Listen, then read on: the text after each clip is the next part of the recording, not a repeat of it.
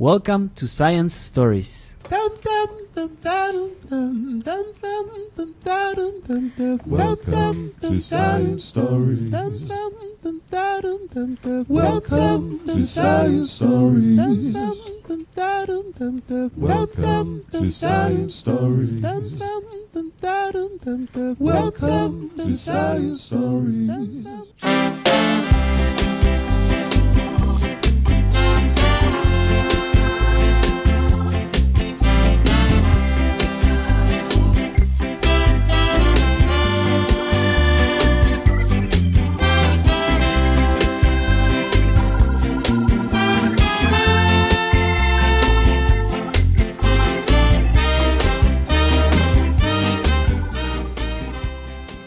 Welcome everybody to another episode of Science Stories. Today my guest is Dr. Stuart Cantrill and he is the founding chief editor of Nature Chemistry, but now he moved up to be the editorial director of Nature journals Physics and Chemistry. So today we're to have a look into the black box. We're to look at what's going on behind all the scientific peer reviewed publications and just a little bit more background on Dr. Cantrill.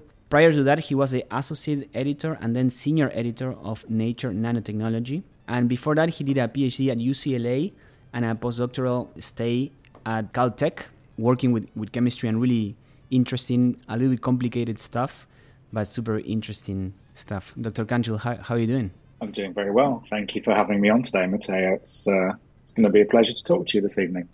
Yes, I'm really interested. And lots of my scientist friends are really interested in what you have to say because you kind of have the key to the precious door that we all want to walk through right? Nature is can you can you help me explain what nature means for the scientific community? Um sure. Nature is a journal published by springer nature. Nature itself publishes across all areas of science it's viewed by some as a prestigious place to publish your work. It's certainly hard to get your work published there. They're very selective in what they do publish. Um, it's certainly not the only journal out there. There are plenty of other journals. Um, you often hear people refer to uh, Nature, Science, and Cell. So Science and Cell are two of the premier journals. I joined what was Nature Publishing Group back at the start of 2006.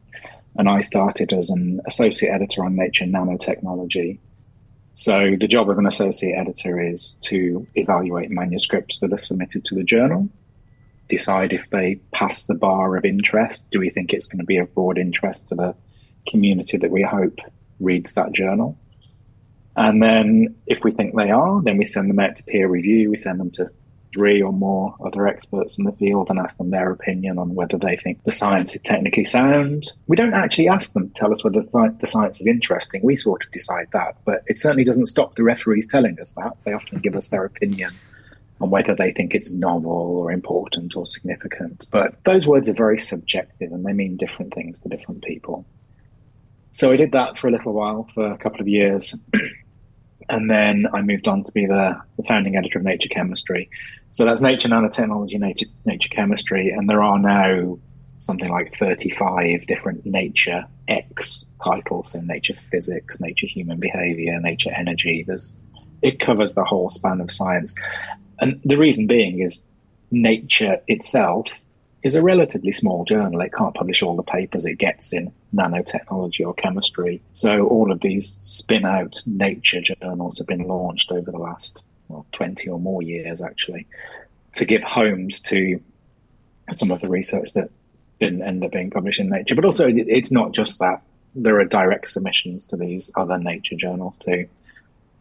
And, um, and Nature Chemistry I was the chief editor, so I was responsible for recruiting the editorial team and then guiding the team in terms of what I thought was appropriate for the journal.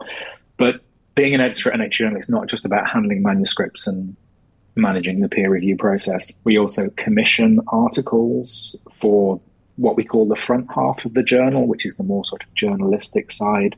So we'll ask people to write comment pieces for us or review articles sort of surveying the literature and other sort of more journalistic type pieces. So it's it's a really in- interesting job because you're exposed to a wide range of science. So at Nature Chemistry, it was I was exposed to lots of different types of chemistry. And because in the community, at least, some people do perceive the nature journals to be quite good and publish really good work, lots of people really do want to try and get their best work in there. So we would see a lot of really great, sort of cutting edge frontier work, people pushing the boundaries forwards. I, I think you're being a little bit humble when you say some people consider it a great or a good journal.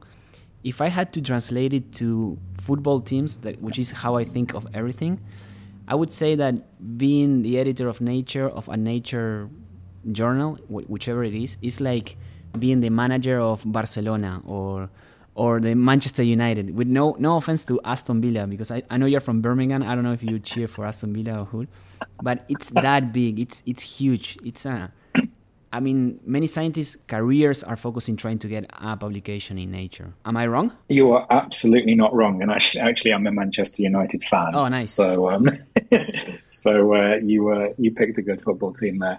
That's fine. It's absolutely fine. It's just that being the chief editor of Nature Chemistry, I want the journal to be very good. I want people to find it interesting. I want people to read it but I will let other people make their own minds up about how good it is. And I, I, would not go around the world shouting about, oh, Nature Chemistry is great. It's the best chemistry journal out there.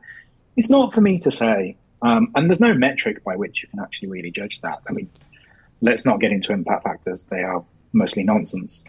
Um, that's a metric by which journals are measured based on number of citations per paper over a particular period. It's just up to others to decide if it's a good journal or not. And, and as with any journal, within the particular within the journal, we will publish, I'm sure, some papers that people think, wow, that's really good. And Nature Chemistry will also publish some papers that people will go, yeah, yeah, that's okay, or that's not great. It's, I'm sitting here with a glass of red wine. it's very subjective. Some people like red wine, some people like white wine, some people prefer beer. It's there's no there's no particular measure of how good a paper is. You can't feed a paper into a machine and it spit you out a number, or if even if you could, it wouldn't really be meaningful. So, different areas of science, different papers within different areas of science have a different significance to different people. People should realize that just because a paper is published in a Nature journal, hopefully it means it's a good paper, but it doesn't guarantee it's a great paper. Um, yeah, just like I, any journal. Yeah, hundred percent agree. I, I I didn't mean to impose that, but I'm just yeah. trying to convey the feeling of, of how big it is at least for some people, sure. or the subjectiveness of how big it is.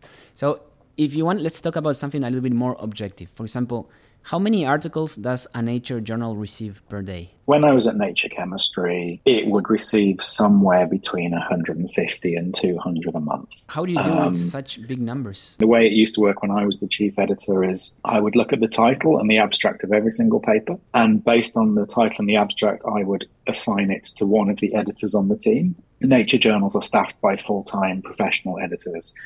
And they would read and evaluate the paper and they would make the decision about whether it would initially go out to peer review or not. And then if it did go out to peer review, they would select the reviewers, they would gather in the referee reports, and then after discussion amongst the team, would make a decision on whether to proceed with the paper and ultimately publish it or whether to reject the paper. I don't want to overstep a line, and if I am, please let me know.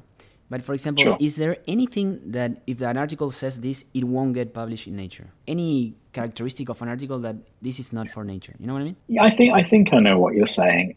Every paper is given sort of a a fair hearing, and every paper is read. But you'd occasionally hear of papers where someone's claiming Einstein was wrong, or the structure of DNA is not what people think the structure of DNA is. Sort of the really out there, crazy ideas, really trying to say something is really wrong in how the foundations of science have been built. So, and we rarely got those in chemistry. We, we did occasionally get submissions that were actually harking back to your one of your other podcasts. We did get some that were poetry, but we we don't publish chemistry poetry, at least not in Nature Chemistry. So no, there's not there's not really sort of something that sets off alarm bells ringing. You go, oh, um, they've mentioned that we're not going to publish that. That, well, for example, claiming that a new element has been discovered, and maybe if it's a, a solo researcher working in a shed in their garden, that probably wouldn't go very far because you're not going to be discovering new elements in a shed in your garden. So if there was something as outlandish as that, then yes, we could we could probably very safely reject that and be pretty sure we were correct in that decision. And in the contrary, if there is an article that is likely going to be picked up by the general press, like for example the New York Times, that would increase its possibilities of being published in a in a journal like, like Nature. Is that is that true? Uh, I don't think so. I mean, I remember in my time in Nature Chemistry, you you you'd get papers where because what we were looking for was really chemistry that was really pushing the boundaries of chemistry forwards, new chemistry. But occasionally you'd get manuscripts that might be analyzing the chemical makeup of a particular famous artwork or maybe trying to solve a case of a mysterious um, murder or something. And they'd be digging into the, the analytical chemistry of that. And you could guarantee that a journal that published that would probably get a lot of coverage. So, fundamental chemistry tends not to get a lot of press coverage. Physics has large machines that span countries that you fire electrons around. Biology has life, genetics, the human genome. What does chemistry have? Petrol, washing powder. It's hard to explain to the general public what the importance of chemistry actually is because when you say chemicals, people think bad things, they think pollution. Whereas, I mean, chemistry fundamentally underpins the pharmaceutical industry for the most part, unless we're talking about biologics. Most of the drugs that people take, I mean, yes, they're medicine, and that's what the public knows them as it's medicine, but fundamentally, a lot of that's come about because a chemist has understood how to make this molecule, and a chemist has developed a route to make this molecule. And then it's been scaled up by process engineers or chemical engineers, and then it's it's rolled out. But if you didn't have the chemistry at the very beginning of the process, so, at least on nature chemistry, we didn't pay any attention to what we thought any potential press outcome would be. It was really about is this cool chemistry? Is this chemistry going to move the needle and push things forward? Is it going to enable other chemists to do new things or understand things much better than they used to? And actually, trying to predict whether a, especially a chemistry paper would have any impact in the New York Times or in the Guardian, it was a fool's game. You you never really knew. In fact, the ones that the ones that probably do make it more than most is the papers we published where there was some kind of origin of life angle, mm-hmm. because newspapers, of course, are interested in where where did life come from, where did it originate. But that doesn't mean every origin of life paper gets a pass and goes through the peer review process. And, and that's important to say is, I mean, no matter what the initial editor decision is, every paper does go through the peer review process. Although I should say, editors are humans and peer reviewers are humans too. And guess what? Humans make mistakes. So just because a manuscript has been seen by, I, I like to refer to them as three random internet strangers, um, three peer reviewers, it doesn't mean it's a brilliant paper and it doesn't even mean it's right. And sometimes papers that are wrong do get published and then if that happens, we go through the process of trying to correct them or retract them or we withdraw them from the literature.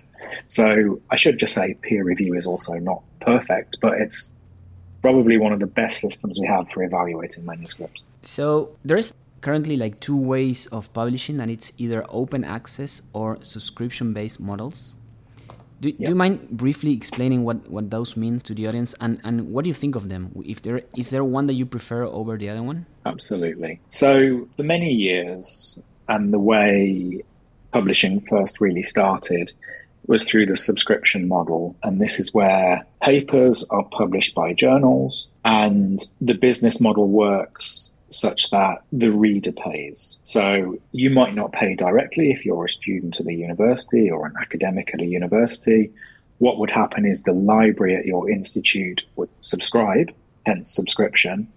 And then because you had that subscription at your institute or at your company, all of the people there would be able to read. And it wouldn't cost the author anything. It would be free to the author to publish. And in that way, you're actually spreading all of the costs associated with the publishing process across all of the readers.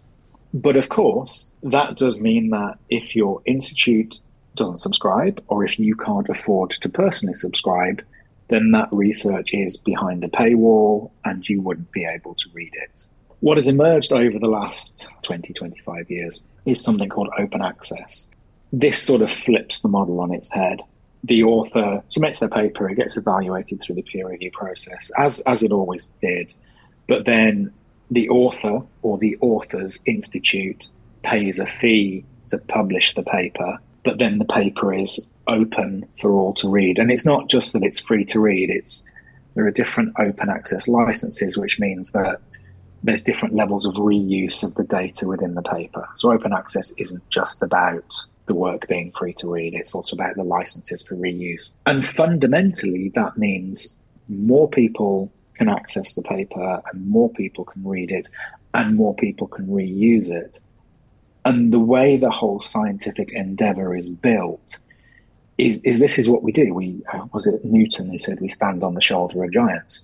We we build on the work that others have done before us. It's, it's very rare you have something come up, someone come up with something that's completely and utterly new. So if something is open and the, the data associated with it is open and everyone can have access to that, and everyone can reuse it, then you would think that would accelerate how we do science. The problem there, however, is the costs fall to the author instead of spreading the cost of publishing across all of the readers, and there could be thousands, tens of thousands of readers, here the cost of publishing that one paper falls on that one particular author or their institute. So ultimately, in a sense, the money is the same. It, the money is either going into library budgets to pay for subscription, or the money is going through institutes and through authors to pay for the open access fees. It, it's two different.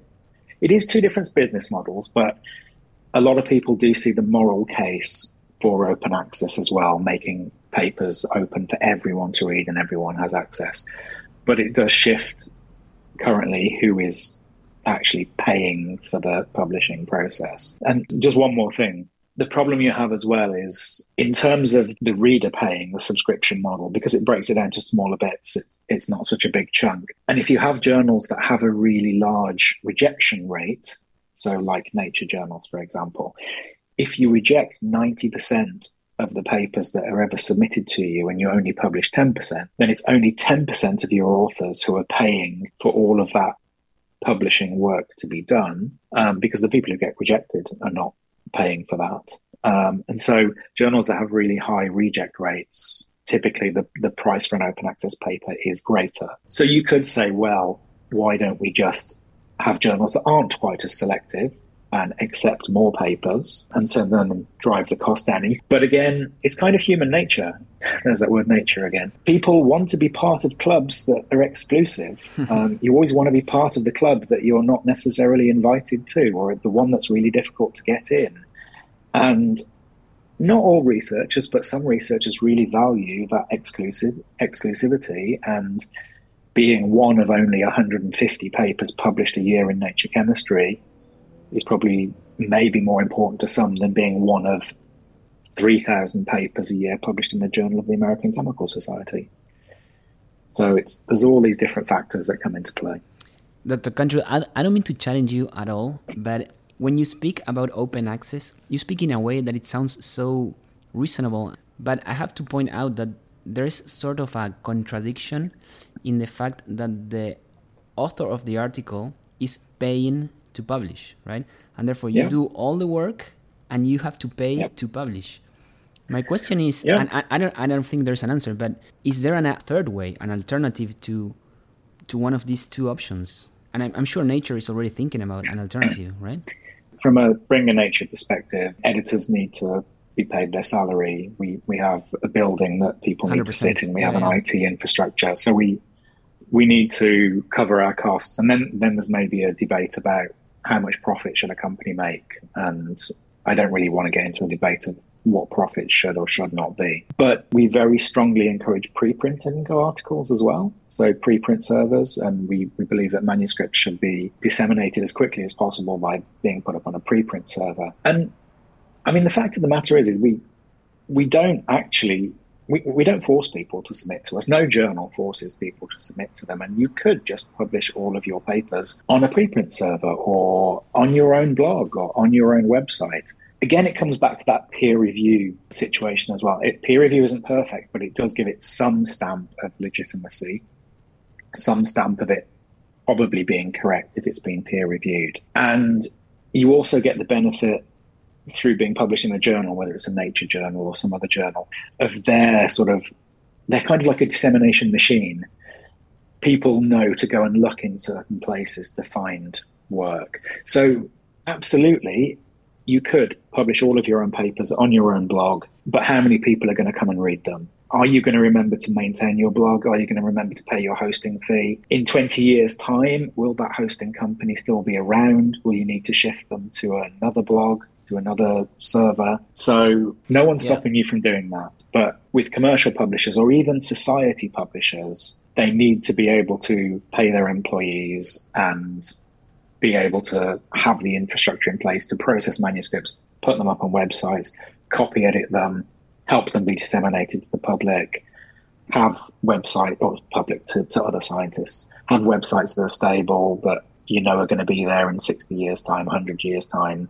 You, if you want to go find the Watson and Crick paper on the structure of DNA, you can go find it. If you want to go look at the paper on the discovery of the electron, you can go find it. So, is scientific publishing perfect? I'm sure it's not. Are there things that can be done to improve it? I'm sure there are. I'm sure companies could be more efficient and publishers could maybe push down costs that way as well. Also, I should say, Matteo, please do feel free to challenge me. That's your job here. Okay. Your job is to ask me questions. And if you disagree with me, please tell me. And, and call me Stu from now on as well. Okay, thanks. so, one last question about the publishing process, and then we'll move. I'll take you back to your research time. So it's gonna be a long, a long Yeah. time ago. There's a journal. I don't remember which journal. Maybe, maybe you do. That they decided to stop rejecting articles and they started publishing them with the reviewers' comments. What do you think about that? There's a distinction here um, because actually, at some nature journals, we do publish review comments. We still go through the peer review process, but the papers that we publish at some nature journals, they do publish the referee reports too, which I think can be interesting. I think the journal you're probably referring to is eLife, Uh, yeah. where I believe a paper must have been submitted as a preprint first before they will even consider it. And then I think an editor decides whether it will be reviewed or not. And if the paper is reviewed, the journal will commit to publishing it no matter what the referee reports are. So even if the referee reports say, this is terrible, this is wrong, this is just not right, they will still publish it and they will publish the referee reports. And similarly, if, it, if it's great and it's all right, they will publish the paper and publish the referee reports. The, I think that did receive us a little bit of criticism when it was first announced on Twitter because they're still making that editorial selection initially about what will get published and what won't. So I don't know what the numbers are, but let's say they decide 25% of papers will be reviewed and therefore published. There's still those other 75% of papers that are not going to be reviewed and will not be published, although they, they still appear as preprints wherever the authors have them on a preprint server. Again, I think it's a different model, and I think it's very good that publishers like eLife are innovating and trying new things. Is this going to be the model that all publishers are using in 10 years' time? Probably not. I don't know. It's foolish to try and make predictions, especially about the future, as um, I think some famous Yeah. baseball Yeah. player once said. So I think it's great that different publishers are trying different things. And maybe it's maybe it's good that we don't settle on one model. Maybe we should have more than one model. It gives people more choice and we'll get to see the benefits or the disadvantages of all the different models that we have. Mm-hmm. Well, thanks for all these questions about publishing and, and the, what happens behind, behind in the black box, right? It's a, it's a good sneak peek. Thank you so much. So now I'm, I'm going to change the subject a little bit. Can you please tell Yeah. us the story of Kelule? And- Kekule. Okay, thanks. And how do you use that as an analogy for your research with, with the Borromean rings? I, I said so many words are, that are unknown. So please, can you please explain, clarify a little bit? I I would love to, Matteo. I would love to. Um, so, Kekule was a German chemist um, who was active and alive in the 19th century. And this was when chemists were really trying to figure out what the structure of molecules were. We had no analytical techniques back in the 1800s that could tell you that this is how the atoms are connected together you could basically you could work out what the formula of a molecule was. You could tell if it had, let's say, six carbon atoms and six hydrogen atoms in it. But the rules of chemical bonding hadn't really been worked out. And so we chemists didn't know how they were stuck together to form a molecule. And so there's an apocryphal story. I'm, I'm sure it's apocryphal and it's not real. And benzene was a, a very common chemical in the well, it's been around a long time, but benzene was sort of the thing that people were trying to figure out the structure of in the, in the 1800s. And benzene contains six carbon atoms and six hydrogen atoms. So carbon can form four bonds, and hydrogen can form one bond. And so if, if you or your listeners actually sat down using that set of rules and they had six carbon atoms and six hydrogen atoms, you could probably draw many, many, many, I think it's probably almost 100, maybe more, different plausible ways in which those atoms could be connected together. So the story with Kekule is um, he was sort of in a in a dreamlike state. He was sort of dozing. He was half asleep, and apparently he dreamt of a snake biting its own tail. And I think this is sort of a mythological symbol as well. The Ouroboros, and it's a snake coming around and biting its own tail. And that apparently gave him this flash of inspiration that benzene is actually six carbon atoms in a ring. And from each ring, you have a hydrogen atom bonded to it. So it's, it's a hexagon essentially. And sure enough, that is the structure of benzene. it wasn't actually empirically confirmed until I think the 1920s or 1930s when someone got an X-ray crystal structure of it, so you could actually pinpoint where the atoms were and what was connected to what. Humanity in general, but chemists in particular, I think they are fascinated by rings, by circles. They're infinite. They have no start. They have no end. Pythagoras and pi and pi crops up everywhere. It's it circles all the way down. And so the idea that you can have a molecule that is essentially a circle um, or a ring attracted a lot of chemists' attention. And so, back even in the early 1900s, chemists started to make bigger and bigger rings. And um, like really huge rings of atoms connected together in a circle. Actually, the first day of my chemistry degree, first day undergraduate chemistry lecture, I sat down in a lecture theatre at the University of Birmingham in the UK. And the person who came in to give the lecture was the head of school. And this is someone called Fraser Stoddart.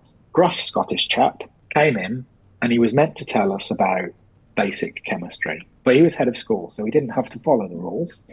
So he came in and he spent the entire first lecture telling us about the research that went on in his group. Now, this was 19, I'm giving my age away here, this was 1993.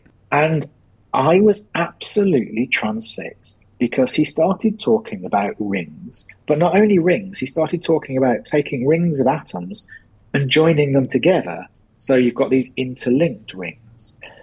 And the one particular story he told us was this molecule that had been made in his group where they'd linked five rings together. Now, where else have you seen five rings linked together? Olympics is the first thing comes to mind. The Olympics, absolutely. So they'd made this molecule with five linked rings. Guess what they called it? Olympiadane, because we like to put ANE on the ends of our molecule names. And they made it out of molecules. So this thing would be tiny. This thing would be, I don't know, maybe a couple of nanometers long, maybe not even that, actually, come to think about it. But by using various self assembly methods and getting molecules to recognize each other, they built this molecule where the rings weren't bonded to each other, they weren't chemically bonded, but they were literally just mechanically trapped together. And I this this blew my mind. Um, I was like, you can do that with molecules. So anyway, fast forward to 1996. I walked into Fraser's office at Birmingham and said, "Can I do my PhD with you?" And he was like, "Yeah, sure. That, that's fine. you can do that." So I spent my PhD thinking about how you can connect rings together and how you can interlock. And there's one very famous construct, um, and you've, you've already named it. It's called the Borromean rings. Now, it's called the Borromean rings because it's named after the Borromeo family of Renaissance Italy, so 15th century Italy. And on their crest, they had three interlocked rings, but it's a really interesting structure. It's going to be very hard to describe in words. Mm-hmm. But these three rings are all interlocked, but no two of them are interlocked with each other. So you can't pull them apart. And if you break any one of the three rings, the other two just fall apart as well. So it's a really unique construction. So it's not like you break one of the rings and you've got the other two still stuck together. They all just come apart if you break one. And they're named the Borromean rings, but this this motif goes back in history. You can see this on a um, a gravestone, um, a Viking sort of tombstone on an island in the middle of the Baltic Sea, and it's called the Valknut, and it's made of triangles, and it's three interlocked triangles. You see this in Japanese iconography, and also you see it in Christian iconography in like illuminated manuscripts and often you see it and it has the words it has the word trinitas in it because it represents the holy trinity. Mhm. and so the idea is is if you take away one part of it it all falls apart. But i think the most important example is there was a brewery and they released a beer called ballantine's beer um, where they had a Borromean rings logo and it was something like strength purity and flavor or something. And but can you imagine trying to make two rings that are interlocked? It's actually not that difficult. You need to make one ring, you need to thread a straight molecule through it, which is actually not that difficult, and then you tie the two ends together. Mhm. In chemistry, that's not actually that hard. But can you try and imagine how you get three rings together where no two rings are actually interlocked with each other? That's actually quite difficult. So I spent my sort of, I probably should have been listening in seminars, but I spent most of the seminars I went to sitting in the back, scribbling on bits of paper, thinking, how on earth do we make this sort of thing? And I came up with a few ways of doing it, and I ran out of time. I finished my PhD. But I left the code book, I left the instructions in the group, and I went away and I did a postdoc just up the road in Caltech because Fraser's group was at UCLA by now, and I went up to Caltech, and, uh, and then I actually went back to his group for a few years. And it turned out that he got this amazing Canadian postdoc, and this Canadian postdoc just had tons of gold in the chemistry laboratory. Everything he touched, just he he could make anything, Mhm. and we made it. We made the Borromean rings out of molecules, so and literally tiny, tiny thing, and we got a crystal structure, and it proved that there are these three rings, and they're interlocked in this very special way. And you know what? That molecule will never be useful for absolutely anything. Nothing at all.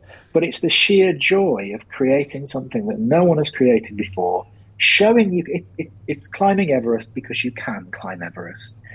It's making this molecule just because it's it's a challenge and it's fun and and look at how we can manipulate molecules just using chemistry. And we're not talking like physical tools. We're not talking like little AFM tips pulling them around and tying them together. We're literally talking about chemical reactions and designing the molecules so they can recognize bits of each other and assemble themselves in a particular way and boom. And actually you you bring together 18 different components in one flask and you make this beautiful beautiful molecule. I think with that expression of making science because of the pleasure of making science and doing it because we can, I think it's a great moment for us to go to a little break and then we'll come back with some more science stories, if that's okay. sounds great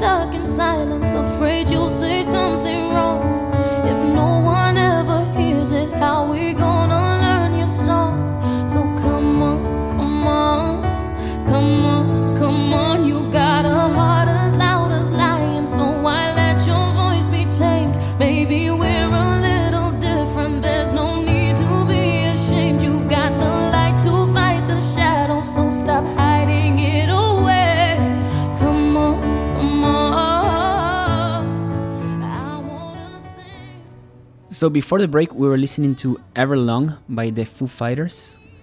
Why why did you pick that song? So I really like the Foo Fighters. Um, and it was something in lockdown actually during the COVID pandemic. Um, I don't know if you're aware of this, but there was um, a British girl who was a drummer. Um, she was like nine or 10 years old. Her name was Nandi Buckle. Her name is Nandi Bushell. And she challenged Dave Grohl to a drum off. Um, and this was all over YouTube. It had like millions and millions of hits and she's like nine or ten, but she plays the drums like a demon. And so Dave Grohl responded to this, and then they had like this drum off challenge. If you've not seen this on YouTube, you have to look. I have on not. YouTube. I, I'm definitely gonna look it up. Yeah.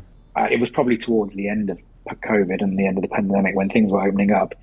They flew this girl out to LA, I think, and she played drums on Everlong at one of their concerts. And I mean, I don't know if she was like 10 or 11 at that point, but literally this, and she, no fear, just plays the drums incredibly well. And so Taylor Hawkins was just sitting on the side of the stage, and Nandi was just playing drums to Everlong. And you can find this on YouTube too. It's absolutely amazing. So, so amazing. every time I hear that song, I just think about this young girl smashing the drums, and it's amazing. And now we're listening to Read All About It, Part 3 by Emeli Sandé.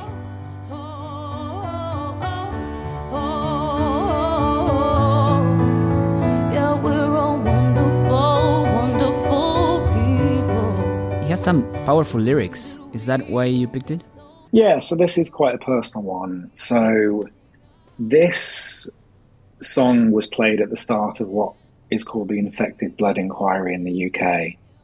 And the Infected Blood Inquiry looks at the contaminated blood scandal that resulted in, I think, almost two or 3,000 haemophiliacs being infected with HIV and then ultimately suffering from AIDS. So, haemophilia, for those who don't know, is there are different variations of it, but one of the main ones is where someone doesn't have uh, a particular protein, factor eight, or they have the protein, but it's a faulty version of the protein. And it means that your blood does not clot. Um, so if you bleed, you bleed for a very long time. But it's not just external bleeds. It means you can bleed into joints and you can bleed internally. And this is very painful and it's, it's difficult to walk or move. Um, so there's a lot of joint pain. And so this is quite personal to me because my dad was a haemophiliac. Um, and he was one of the people caught up in the contaminated blood scandal. Um, so he died when I was 15 um, after being infected with HIV. And it, it's one of the biggest, not only medical scandals in the UK, this is a big scandal across the world in the US, um, everywhere actually. Because what happened is um, the way factor eight was obtained is pharmaceutical companies would get it from plasma donations. Now, plasma donations are quite different to blood donations. They're, they're done in a slightly different way. And especially in the US, um, they would pay people to donate plasma. It's actually illegal in the UK and probably many other countries to pay people to donate blood or plasma. And so the, the incentives there to be paid to donate it means the type of people who donate are not necessarily the people who you want to be donating. And pharmaceutical companies went into prisons. They went, they had lots of drug users donating plasma, and they would concentrate all of this down. And if even one of the donors was infected with HIV or hepatitis or other diseases, that would make it through to the factor eight product that then haemophiliacs would inject to make sure their blood would clot and then not have all these other problems. Um, so the pharmaceutical companies knew what they were doing, and actually they've been sued in the US and successfully sued in the US. Um, and they were stopped from doing it but the pharmaceutical company still had huge stocks of this infected factor eight, and it was still shipped abroad. And it was because they didn't want to lose it. They didn't want to lose the money associated with, with that. They didn't want to throw it away. And so the government in the UK at the time was also complicit in this because they ignored lots of warnings that the factor eight that was being given to people was infected and not infected with a virus that's not going to kill you, that literally this would kill you. Um, so, yeah, so this is, there's now a big campaign in the UK. Um, so often it's referred to on Twitter as the contaminated blood scandal. And obviously, I, I've got a big, not role in this, but I've a, uh, I'm invested in this because, again, my dad um, sadly was infected with this. And I say I was, I was 15 when he passed away. It actually, it occurred to me um, tomorrow, this is just sheer coincidence. Tomorrow is 34, 34 years of the anniversary of his death, 26th of August, 1989. Um, so it actually feels quite good talking about it. Um, and this, as I say, this song, if you actually listen to the lyrics to this song, it talks about, because we didn't talk about this for years, people who were affected by this, there was a lot of stigma because of AIDS. There was a lot of stigma. This is the terrible disease brought to and brought down upon homosexuals by God and all this sort of nonsense.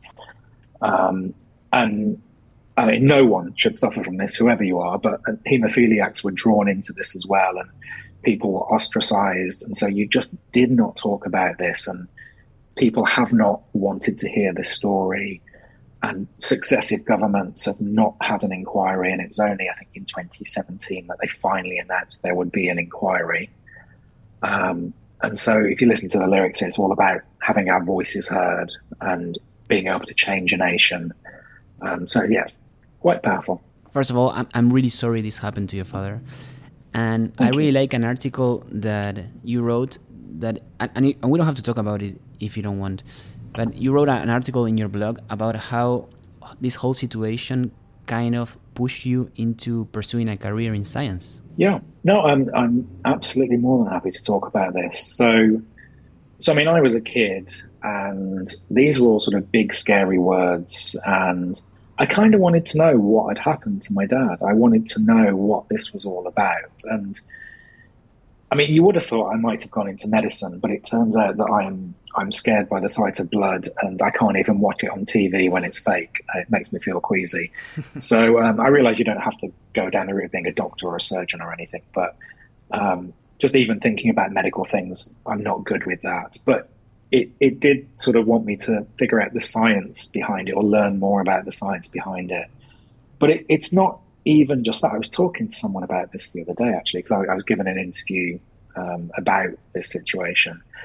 And it's because, so my dad was 48 when he died, and actually I'm now 49. That's really quite weird. Yeah. Um, and so there's a lot of things he did not have the opportunity to do. Um, so he didn't really go to school.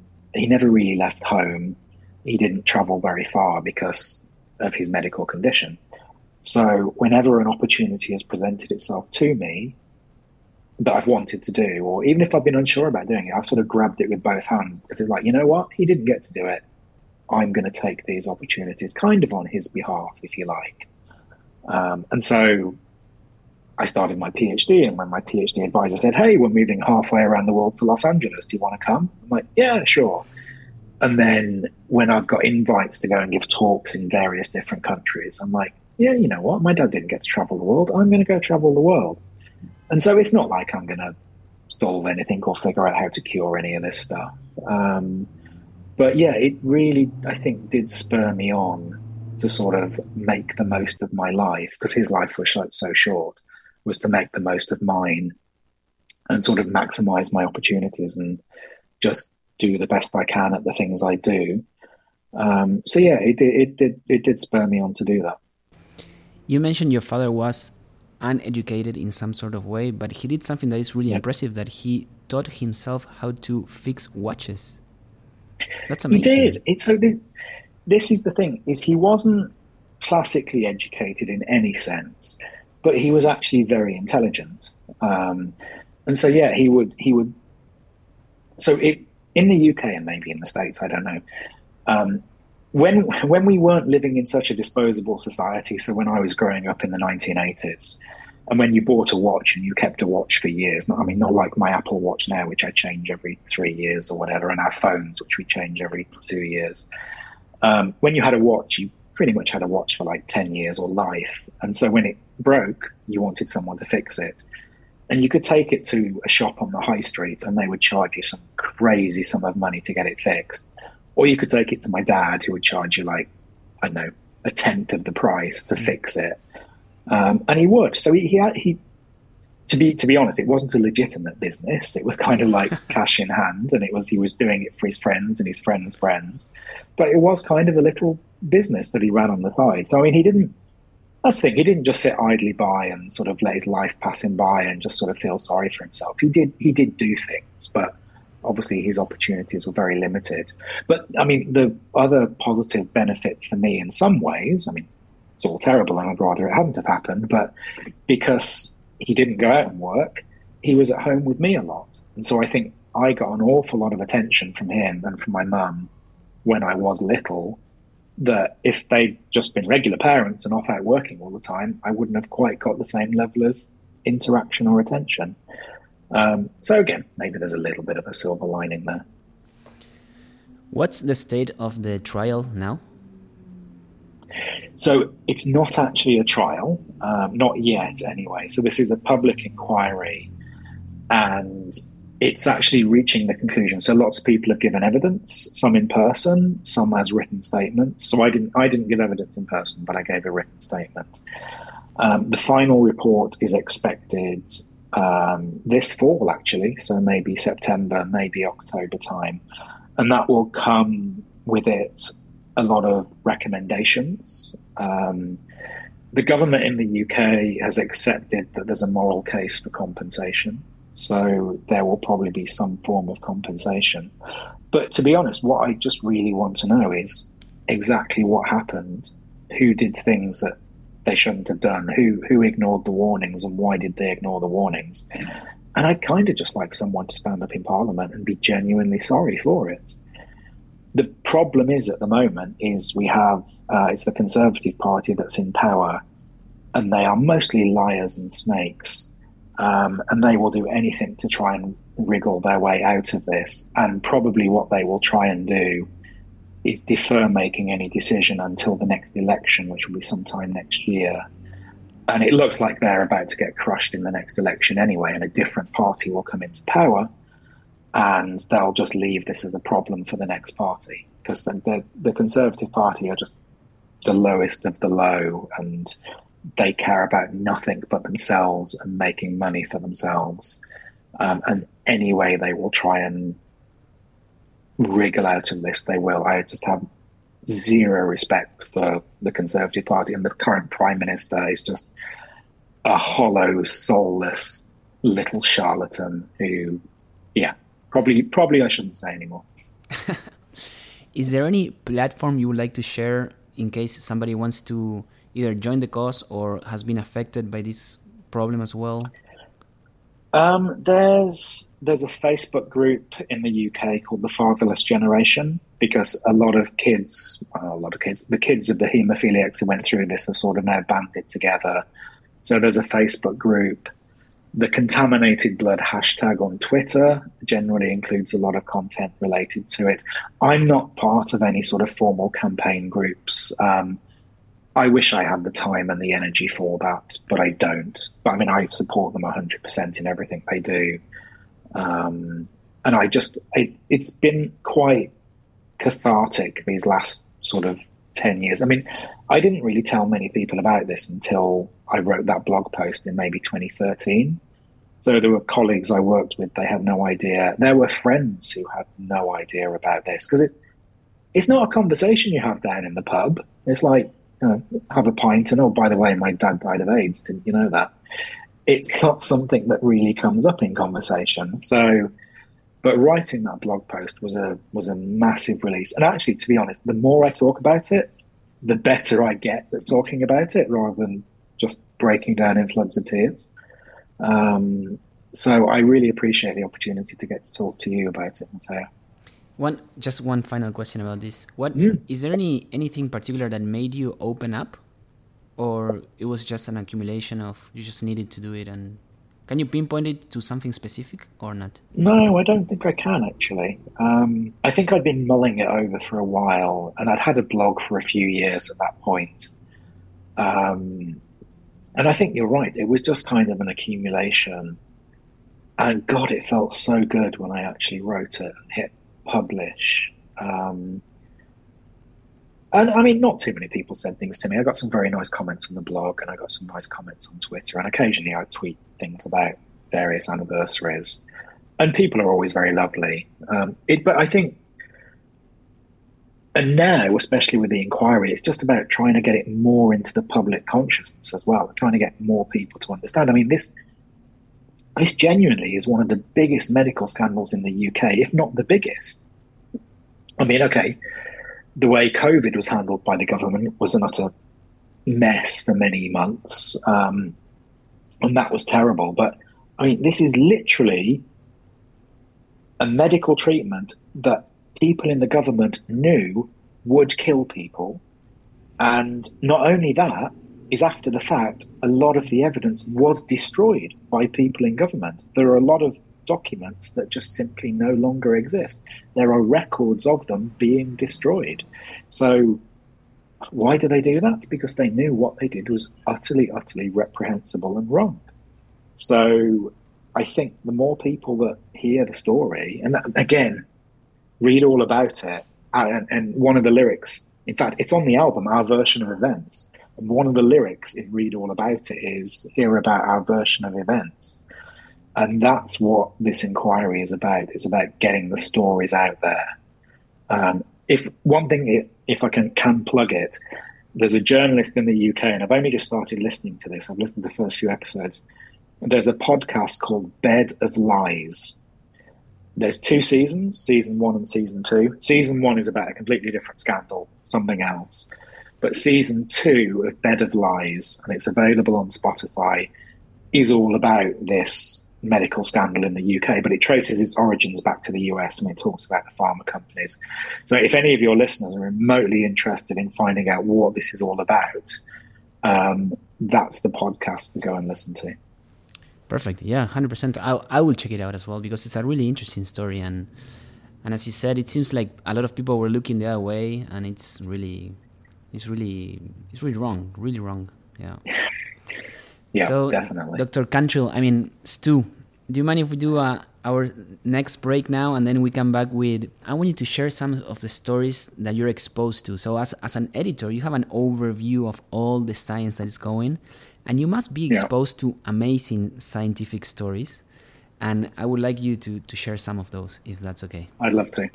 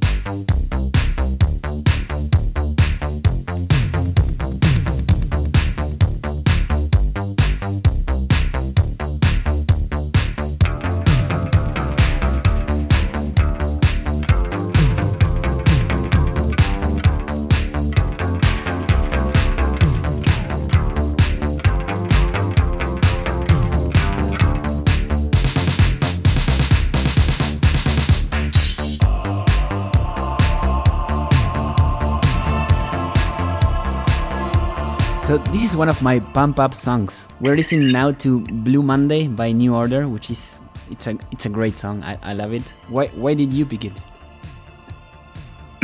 So, I'm again. I really do like New Order, but there is actually a, there's a backstory to this one as well, um, and it's actually related to nature chemistry. I realised at one point that we were about to publish our 100th issue. So normally you celebrate like fifth anniversaries and 10th anniversaries, and we publish one issue a month, so it's 12 issues a year. But it got to a point where I realised we're about to publish the 100th issue. And the thing about being an editor of a nature journal is it's nice to have a little bit of fun occasionally. So I had one of my my colleagues in on it, but what I decided to do for the for the editorial for the 100th issue, I decided I was going to embed the song titles from an album into the editorial, just liberally space them like part of sentences in the editorial. and I had some discussions with with my colleague about it, and we were going backwards and forwards on which album should we try and use. And the first album we thought of was "Smells Like Teen Spirit" um, by Nirvana, of course, because I mean there's a song title on there called "Lithium." That one's easy, but if you try and get um, sorry, the album's called Nevermind, not "Smells Like Teen Spirit." The album's called Nevermind. Um, so yeah, so if you try and get "Smells Like Teen Spirit" into an editorial in Nature Chemistry, that's going to be hard. And there's a song on there called "Territorial Pissings," Yeah. which is going to be even harder. Um, but things like "Come as You Are" or um, "Lithium," easy. But we figured that was a stretch too far. Anyway, I've I've always quite liked New Order, and I, I actually saw them live um, in Coachella. I went to the Coachella festival in must have been late nineties, early two thousands. I saw them live there. Really like them. So the album I decided to choose was Republic by New Order, and I think it's got um, the ten tracks on it or 12, 10 or twelve. Anyway, I did manage to get the entire track listing into the editorial. I can send you a link afterwards. Um, not only got the entire track listing in, I got the name of the band, I got New Order in there, I got the title of the album, Republic, in there. I got the name of the um, recording recording studios. I forget what that was though, and also the record label. Um, I got that in there. We got all of them in the editorial, and the editorials we write they get circulated around the team before we publish them, and they get seen by a copy editor. So I had to have the copy editor in on the joke because there's a few slightly awkward turns of phrase for some of the song titles. Um, like one of the song titles is spooky, but I managed to get a spooky in there. Um, uh, no, I, forget exactly what all the song titles are now, but some of them were quite tricky to get in there. And my, my, the deal I made with the my colleague was if people on the team all pointed to the same awkward sentence and said, What's going on? Then we'd call it off. I wouldn't do it. And some of them pointed out the odd awkward sentence here or there, but not the same one. And they all did slightly different ones, and not and some of them didn't even notice at all. So we went ahead with it. So there is an editorial in Nature Chemistry. Um, it's called A Chemical Century, is the name of the uh, editorial, because 100, edit- 100 issues of the journal. And it literally has the entire track listing of a New Order album hidden in the, the written words of the editorial. So that's why I chose Blue Monday. And also, Blue Monday is the ringtone on my phone. Did you did somebody ever like a New Order fan or something notice it? Um, I well, I blogged about it. Of course, I did. Um, I blogged about it, so I told people what I'd done, and then I did get a few emails from people. And there's one particular, there's a one particular professor. Um, he's a professor of supramolecular chemistry. His name is Phil Gale. He's now based in Australia, and he's a dean of some university or other, or vice chancellor. And he's a big New Order fan, and he quite enjoyed the editorial. I think I sent him a paper copy of the journal. Um, but that's that's one of my proudest moments to date as an editor because it's there's a serious side to it as well, and you have to make sure that the papers you're publishing have been rigorously peer reviewed and everything's okay. But you know what? Where's the fun if you can't just occasionally do something quirky with an editorial? I like love it. I love it. Hundred percent. Yeah, it's awesome. and before the break, just to to give the credit, we were listening to "Sit Down" by James. So now, Stu, I would like I would love if you could share some of the um, great research things that you you've been exposed to, and and I have some examples if it helps you, if if it helps guide you. For example, I like I love the bite-size molecules models. Yeah, that was um, It's such an original That was idea. Absolutely. So that was a research paper published, I believe, in the journal Science. Um, so part of what we do at Nature Journals is we look at great papers published elsewhere because we're not naive. We we know that great papers get published elsewhere, and this one was published in um, Science, and it was the author. I believe his son is um, visually impaired. And so a lot of his life has been built around helping his son who's visually impaired. And what this study was about was making sort of um, shapes of proteins using the same stuff that gummy bears are made out of. And what they would do is they would have, I think they had partially sighted um, volunteers and they had sighted volunteers who were blindfolded. And they, they, you literally you put this in your mouth, it's food grade gummy bear material, and you would be able to recognize which protein was which by the feel on your tongue and by just rubbing your tongue over it. And it's obviously a way of helping um, students who are visually impaired be able to understand the structure and, and get a visualization in their mind of, of what these proteins look like. Um, and it, I was just fascinated by it. And it's it's not the sort of thing we would necessarily normally cover in a research highlight in Nature Chemistry. But I saw this and I'm like, this is utterly fantastic. I want to write about this. And again, that's that's the power you have as an editor. Is you see a great piece of science somewhere, you can go right. I want to write about this for my audience. So I did. And it was amazing also that the mouth was way more sensible than the hands. They, they got better results at differentiating the proteins with their mouth than with their hands. I, I believe you. I mean, it's a couple of years since I wrote this, but you've clearly read it more recently than I have.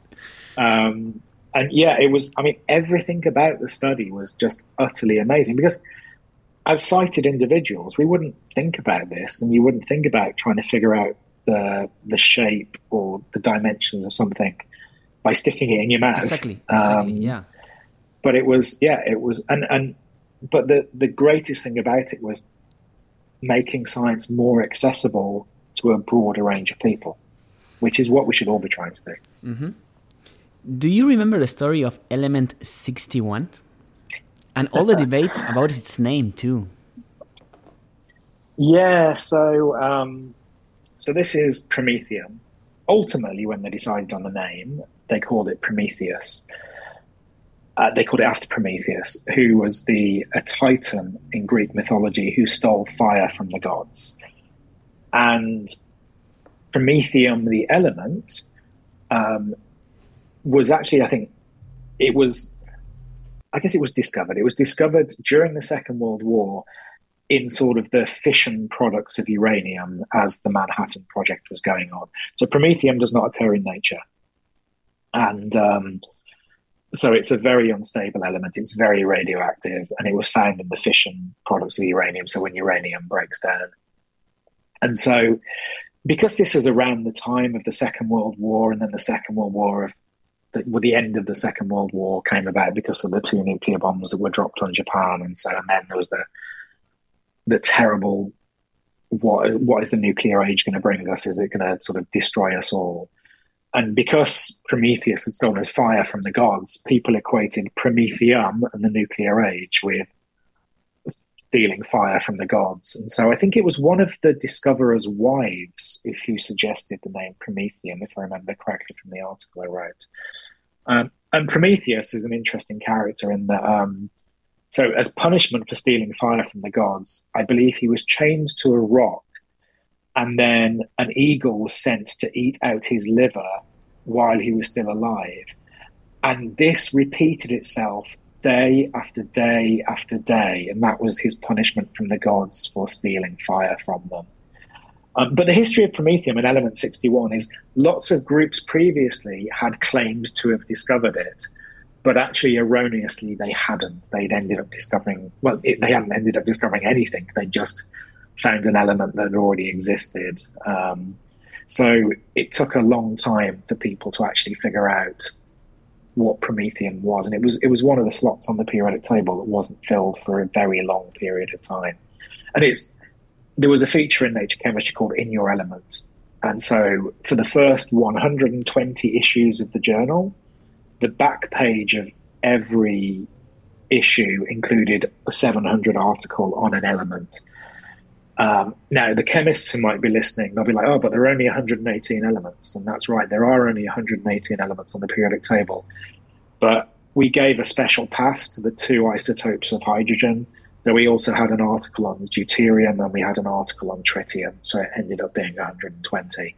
But so I wrote the article on promethium fairly late. It was probably like number 110 or something, um, because I'd always wanted to write one. But by the time I decided I wanted to write one, there weren't many left to choose from. Um, so I'm like, you know what? I'm going to choose promethium because I know nothing about it, and this will be an opportunity to learn all about it. And I also love the history of chemistry and the history of science. So anything where I can dig back into sort of old papers and try and figure out when it was discovered, how it was discovered, and any of these interesting sort of naming stories, I will go for that. I'll always try and learn more about where the science today came from in the past. And Stu, can you tell us the story about ferrocene?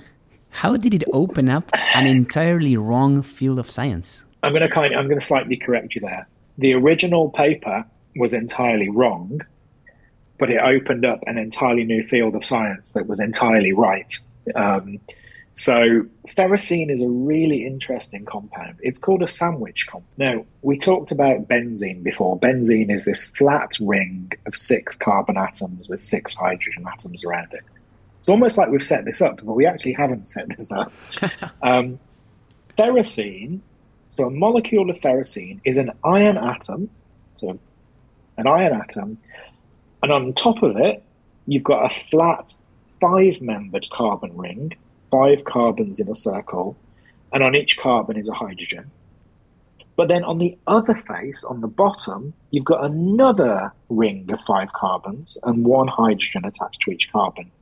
So you've literally got a sandwich. You've got an iron atom in a sandwich between two five membered carbon rings. And this is why these are called sandwich compounds. Um, and these are quite common now in what we call organometallic chemistry because you've got a metal in the middle you've got organic ligands on the top and the bottom. Um, the first paper that reported the synthesis, the preparation of ferrocene, was published in 1951 in Nature. And so they said, ah, we've, we've got this compound. Um, it's ferrocene. It's got the formula C10H10 Fe. They knew what the constituents were, but there was no X ray crystal structure. They didn't know where the atoms were, they didn't know what the structure was.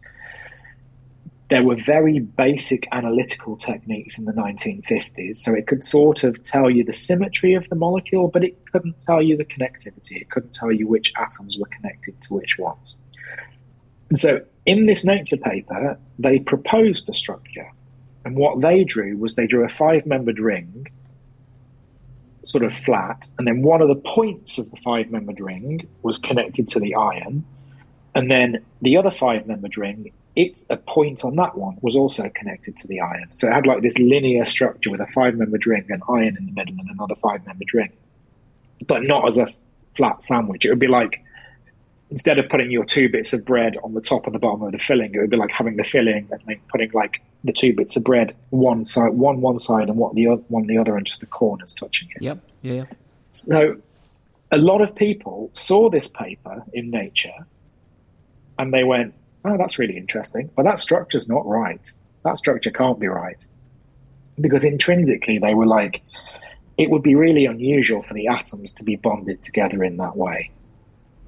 And um, so it basically prompted a lot of other chemists to go, oh, I wonder what the real structure actually is. And it took a few years for a crystal structure. I can't remember when the crystal structure came about, but even before we got a crystal structure of it, other chemists came along and said, ah, no, this is what the structure is. There's much more there's much more evidence for it being this structure, the actual proper sandwich structure, rather than the one that was proposed in the paper. And this did launch an entire field of sandwich chemistry, if you will, sandwich compounds. Um, because you you not only just have them with iron in the middle, you can have them with different elements in the middle, and you can also have different sized rings top and bottom, and you can actually have multi decker stacks as well. And I can't remember the exact year, but this led to a Nobel Prize in the 1970s for someone who worked on these sandwich compounds. But this is a really interesting thing because back in the day, the level of tools we had in chemistry to work out what a molecule was weren't weren't that great. So they really didn't have a lot of evidence. Yet Nature published this paper. So I published a paper with a sort of historian of science about whether we should be more risky in what we publish. Should we publish more speculative ideas in order to kickstart people thinking about is this really how this happens? So it's not as though we're going to launch nature speculative ideas anytime soon, but wouldn't it be interesting if we did actually have people have a forum for people to talk about their sort of maybe slightly crazy ideas and things that are a bit more out of the ordinary. Um, but yeah, ferrocene itself is just an utterly, utterly fascinating compound as well. It's bright orange. Stu, I'm gonna move on from science now, and I'm gonna go into more personal questions, if if that's okay. Yeah, go for it. Yeah. So I actually asked Chat GPT to come up with a with a out of the box question for you. So I had I had to feed him your profile and, and give him a little bit of background information, but in the end he came up with this question and, and it's this one. If you could choose any fictional scientist from literature, movies, or TV to submit a research article to nature journals, who would it be and what groundbreaking discovery do you think they would present? Oh, goodness me. Fictional scientist. Oh, this is a tough one, Matteo. Um, I reckon it should be like Beaker from the Muppets.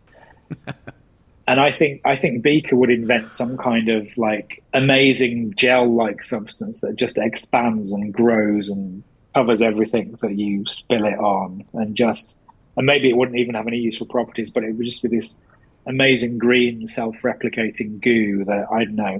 Maybe it would have some wonderful wound healing properties or something, but Beaker would discover it entirely by accident and wouldn't have intended to do it, of course, because that's all he did was have accidents. Um, so yeah, some, something like that. Because you know what, most fictional scientists you see in like movies these days, they're not that good. Stu, I don't want to um, do any insinuations about your your habits, but in your Twitter in your Twitter account, the first word that appears is wine, and you mentioned Yeah. that you're drinking red wine, and you even you even have given and, and posted recipes to produce sloe gin, for example. Is this a big hobby in your life? It's not as big as it used to be in, in terms of making the sloe gin, and the, I. I'm actually I'm more of a collector than a drinker. I mean, I'm I literally am sitting here having a glass of red wine now. But I went through a phase of making a lot of sort of home. Well, I say making a lot of homemade alcohol. We're not actually doing any distillation because that would be entirely illegal. But doing a lot of infusions. So we like going and walking in the countryside. And I was I was walking with my wife one day with our daughter, and we walked past this tree or this bush that had lots of purple berries on it. And I was like, oh, what are those? And my wife said, oh, I think they're sloes. And sloes are the small purple fruit of the blackthorn bush. I don't think they're that common in North America, actually, but they're all over the UK. Um, and lots of farmers used to plant blackthorn bushes to demarcate their fields because they're very spiky and they're very dense. And so they keep people out of fields and they keep animals in. Um, so these are everywhere, but you can't eat sloes. They're incredibly, incredibly astringent. Um, you, you, you just couldn't, well, you, you could eat them, but you wouldn't want to. And so uh, years ago, probably hundreds of years ago, maybe even longer, um, what people used to do is they would collect sloe berries and soak them in gin, some other form of alcohol, and add a bit of sugar and make sloe gin. So sloe gin is actually quite sweet, um, and you're not actually making the alcohol. You're, you're you're just using the alcohol to steep the berries in. So we went through a phase many years of, of making sloe gin, but we'd branch out. And we'd make things like sloe whiskey and sloe brandy. But then we'd also go foraging for other fruits. So um, damsons are sort of little plums, green gages, which are little green plums, um, blackberries. So we'd make blackberry whiskey. Um, we'd make apple gin. And it's just infusing lots of different fruits into the gin. And what we do is we we tend to do it and then we'd bottle it into small bottles and give them away as gifts at Christmas. But I did kind of get a reputation on Twitter for apparently someone who likes gin a lot. So even to this day, I had I had was meeting with someone the other day, and someone who is a friend of mine, but they just bought me a bottle of gin um, because they know I like gin. So I, I I actually have lots of unopened bottles of gin um, in my garage. Actually, that's that's my that's my cellar. Um, I must have. Well, I know how many I've got. I've got eighty or ninety bottles of gin, Wow. most of which are unopened. Um, but I've also taken to collecting wine, and um, we tend to go to France most summers, and so there's a particular region of France which I really like the wine from. So um, we tend to stock up on wine when we're in France and bring it home.